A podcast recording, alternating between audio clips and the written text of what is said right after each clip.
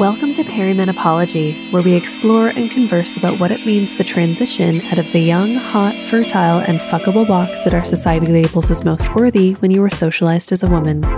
Around here, we're all about body literacy and talking about the topics that society tells us are unimportant or inappropriate. I'm Michelle Kapler, reproductive acupuncturist, Chinese medicine practitioner, and master feminist life coach, and you've got episode number 45.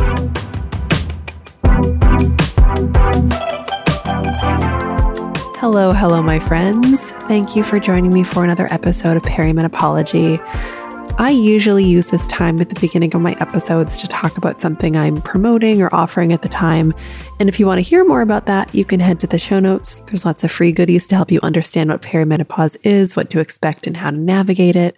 But in today's preamble, I want to talk about autumn. I live in Ontario, Canada, and we have four seasons here. Autumn is my favorite season. I do enjoy all of them for various reasons, but autumn is just the ultimate for me. I love Canadian autumn as this macrocosmic representation of and metaphor for the perimenopausal transition. In Chinese medicine, we think about our health and our lives and how both of these things are significantly influenced by our external environment, including the season that we're in. Fall is a time for transition and evolution. Some people think of it as a time that things start to shut down or become dormant or rotten after they've ripened. And this might be objectively true in some senses, but I think it's also an option to think about it as nature simply becoming the next version of itself. And to me, that's a lot more neutral and less charged. What if we could think about the aesthetic and functional changes in nature and in our bodies not as the end of usefulness, value, and worthiness, but simply as the next step of our evolution? Just because we see aging and aesthetic change in both of these things doesn't mean that we need to discount the importance of the stage there is wisdom and immense value when it comes to the life lived and experienced that has to occur to get to this point, whether you're talking about a maple tree or your human body. So, just some food for thought. So, today we're going to be talking about what to do when your expectations don't match your reality and outcomes during treatments, and this could be medical or otherwise, and what I mean by this is when you try an intervention or treatment option from anywhere across the vast spectrum of treatment options when it comes to addressing your perimenopausal symptoms. And we're also going to talk about what not to do. Of course, everyone is individual and their needs might vary when it comes to expectations. I also want to highlight that different people will have varying levels of accessibility when it comes to making choices for their health.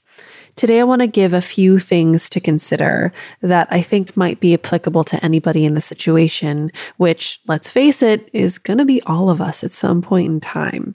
Because when you live in a human body, these dear, tender meat sacks with a brain and nervous system running through them, they don't always do what we want them to do when we want them to do it.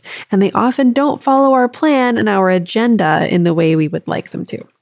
So let's start with an example of how this comes up in clinical practice and with my coaching clients often, and that is sleep. Insomnia and sleep difficulties are the most common reason why people seek care in my perimenopausal clinical practice. For a huge spectrum of reasons during this time in life, people often experience an onset of insomnia where they were previously good sleepers, or they experience a worsening of sleep issues that had previously existed.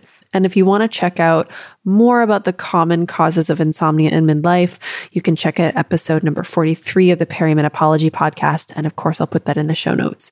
In that episode, I go through in detail what the five most common causes are and what you can do about them.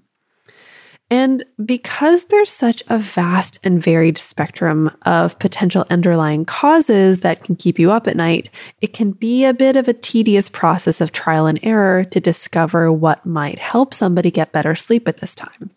Because we don't have the medical and diagnostic technology to instantly diagnose the cause of insomnia in a simplified and straightforward way, there is often a process of testing and ruling out and exploring various avenues of potential diagnoses. Are we up all night because of hormone changes? Is it hot flashes? Is it due to clinical depression? Is there an underlying medical condition like hyperthyroidism or sleep apnea? Is it a nutritional deficiency? A lot of people don't know that iron deficiency anemia can cause sleep disturbances for some people. Or is it a change in our external environment that we're not quite aware of? Or are we simply experiencing a lot of stress in life and that's what's keeping us up at night? And unless the insomnia is being caused by an actual diagnosable medical condition that can be definitively identified and treated, like sleep apnea, for example, solving sleep problems often looks like just trying a bunch of stuff and seeing what works. The underlying cause of insomnia is often diagnosed in hindsight because we stumbled upon the corresponding treatment and tried it and it worked, and there's your answer. And what this means is that we often have to try a bunch of stuff that doesn't work before we find the thing that does, which can often lead to this cycle of hope and disappointment as we navigate through the various treatment choices. Now, I think this is a good moment to give my usual rant when it comes to treatment choices, which is that there is no hierarchy of treatment options for anything that you're dealing with with your body. One option is not better than the other. There are all types of people who need care, who will come to the table with all sorts of values and priorities and varying levels of accessibility. So, if you tell your friend that you're using some pharmaceutical medication and they tell you directly or indirectly that your choice is inferior or inappropriate because it's not the quote unquote natural route, know that one method is not better than the other. And conversely, if you want to try herbs and supplements first, that's okay too. There's no right way to do this. Different bodies will have different needs, and there will be varying levels of accessibility and options for people. And most of the time, it's just about trying a bunch of different things and seeing what works. And in many cases, it ends up being a combination of a few things that ultimately provides a solution, or maybe even just a little bit of relief. And all of that said, I always recommend consulting with a licensed, qualified, and experienced practitioner for all of your treatment recommendations. This might be a medical doctor, a functional medicine practitioner, or a naturopathic doctor, or maybe another allied health professional like a registered acupuncturist like me. Everybody's body is different and will likely require an individualized assessment to determine the right solution for your unique and individual needs. What worked for one person might not work for another for reasons that are probably obvious to a trained and licensed practitioner, but might not be obvious otherwise. Please don't order supplements or herbs or medications from the internet without a consultation. These things are strong and they have effects, so you want to make sure that the effects you are getting are right for your body. Now, as I step off my soapbox, I want to talk about how to manage your mind around this process of hope, trial, and potential disappointment as you navigate finding the right thing for you and inevitably finding yourself in the situation where the treatment option you're currently trying doesn't work, or maybe causes unwanted side effects, or maybe even makes the original problem worse. If you suffer from insomnia or sleep disturbances, you can probably relate to going through the cycle of trial and disappointment. This also applies to other issues you might be navigating, such as hot flashes or sexual issues or pelvic floor dysfunction or pain in your body. For example's sake, let's say that you're dealing with sleep issues and you decide to try antidepressant medication, and perhaps your doctor recommended this as a first line of treatment. And it becomes clear very quickly that this isn't what's going to help you because your insomnia actually gets worse. So, first, I want to talk about what you should do, which is to acknowledge, allow, and process the uncomfortable and negative feelings that are coming up around this outcome. Humans have four ways that they react to their negative emotions. And I talk about this in detail in episode 47 of my other podcast called the Infertility Stress Podcast. The episode is called Dealing with Painful Feelings, and I'll link that up in the show notes so you can find it easily. The summary of what we do with our negative or uncomfortable feelings is these four things that I'm going to explain now. So the first one is acting, which is when you kind of act out the feeling, like punching a hole in a wall or yelling when you feel anger. The next one is avoiding, which is when you numb out on your drug of choice, which could be alcohol or cannabis or food or binging Netflix or overspending in online shopping or maybe even overworking. And all of these behaviors that we do to avoid feeling our negative or uncomfortable feelings. The next one is resisting, which is when you push or shove your feelings down and pretend that they aren't there. I like to give the example of holding an inflated beach ball under the water. You can push it under so you can't see it, but it takes a lot of effort and the beach ball isn't actually going away. It's just under the surface. And as soon as you get tired or let up a little bit, or maybe something unexpected happens and makes you take your hand off the beach ball, even just for a second, it immediately flies up and smacks you in the face, probably with more force and intensity than when you originally came across it. That's like resisting our feelings. And then there's allowing, which is when you allow and feel and process your feelings. To continue with our beach ball metaphor, it's kind of like gently resting your hand on the beach ball, letting it be on the surface of the water beside you, and allowing it to exist without having to shove it down or making it go away. I also want to explain what is not allowing. It's not toxic positivity, which can sound like, well, some have it worse, or just be grateful that it isn't worse, or that bad, or just think positive, or my favorite, which is if you stress out, it's going to make it worse. So whatever you do, don't feel stress. We don't need to think of the silver lining.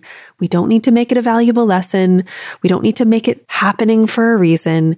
We can acknowledge that it simply sucks and it's hard, period. Pretending that you're not frustrated or disappointed or hopeless doesn't make those feelings go away. It's actually normal and appropriate to have negative emotions when you get a different outcome than what you would hope for. So you might be thinking, well, that sounds reasonable and it makes sense, but how do I allow my feelings? Which, by the way, is very common and a normal response because no one teaches us how to allow and feel our feelings. In fact, as women, we're socialized to mute our emotions. It's seen as a bad thing to be too emotional or inconvenient or take up too much space with our feelings or our ideas or our bodies. So I'm going to tell you a very simplified way to begin to learn this skill, which is just to get curious and ask questions. You want to ask questions about what the feeling actually feels like in your body. Where am I feeling this in my body? Is it moving or is it static? Is there a thermal quality? Does it feel hot or cold? Is there a texture that I can assign to this feeling? Asking yourself these types of questions can help you move out of the resistance or avoidance and actually into experiencing the feelings. I have a little guided audio recording that I send to my clinical patients and coaching clients all the time to help them get started with feeling their feelings. And I'm happy to offer it to you too. You can find it in the perimenopause starter kit, which you can access for free. And that link is in the show notes too. Now I want to talk about what you should not do. And that is do not make this outcome mean that you did something wrong or that there's something wrong with you or that you should have known better, or that you've missed something, or that you're not smart enough to figure this out, or that you should have tried harder or done more or done something different, or that it's all on you to make this go a certain way. This is what I call using hindsight to beat yourself up. This causes unnecessary pain and suffering on top of the pain you're already experiencing, which, by the way, as we discussed before, is normal and understandable and appropriate.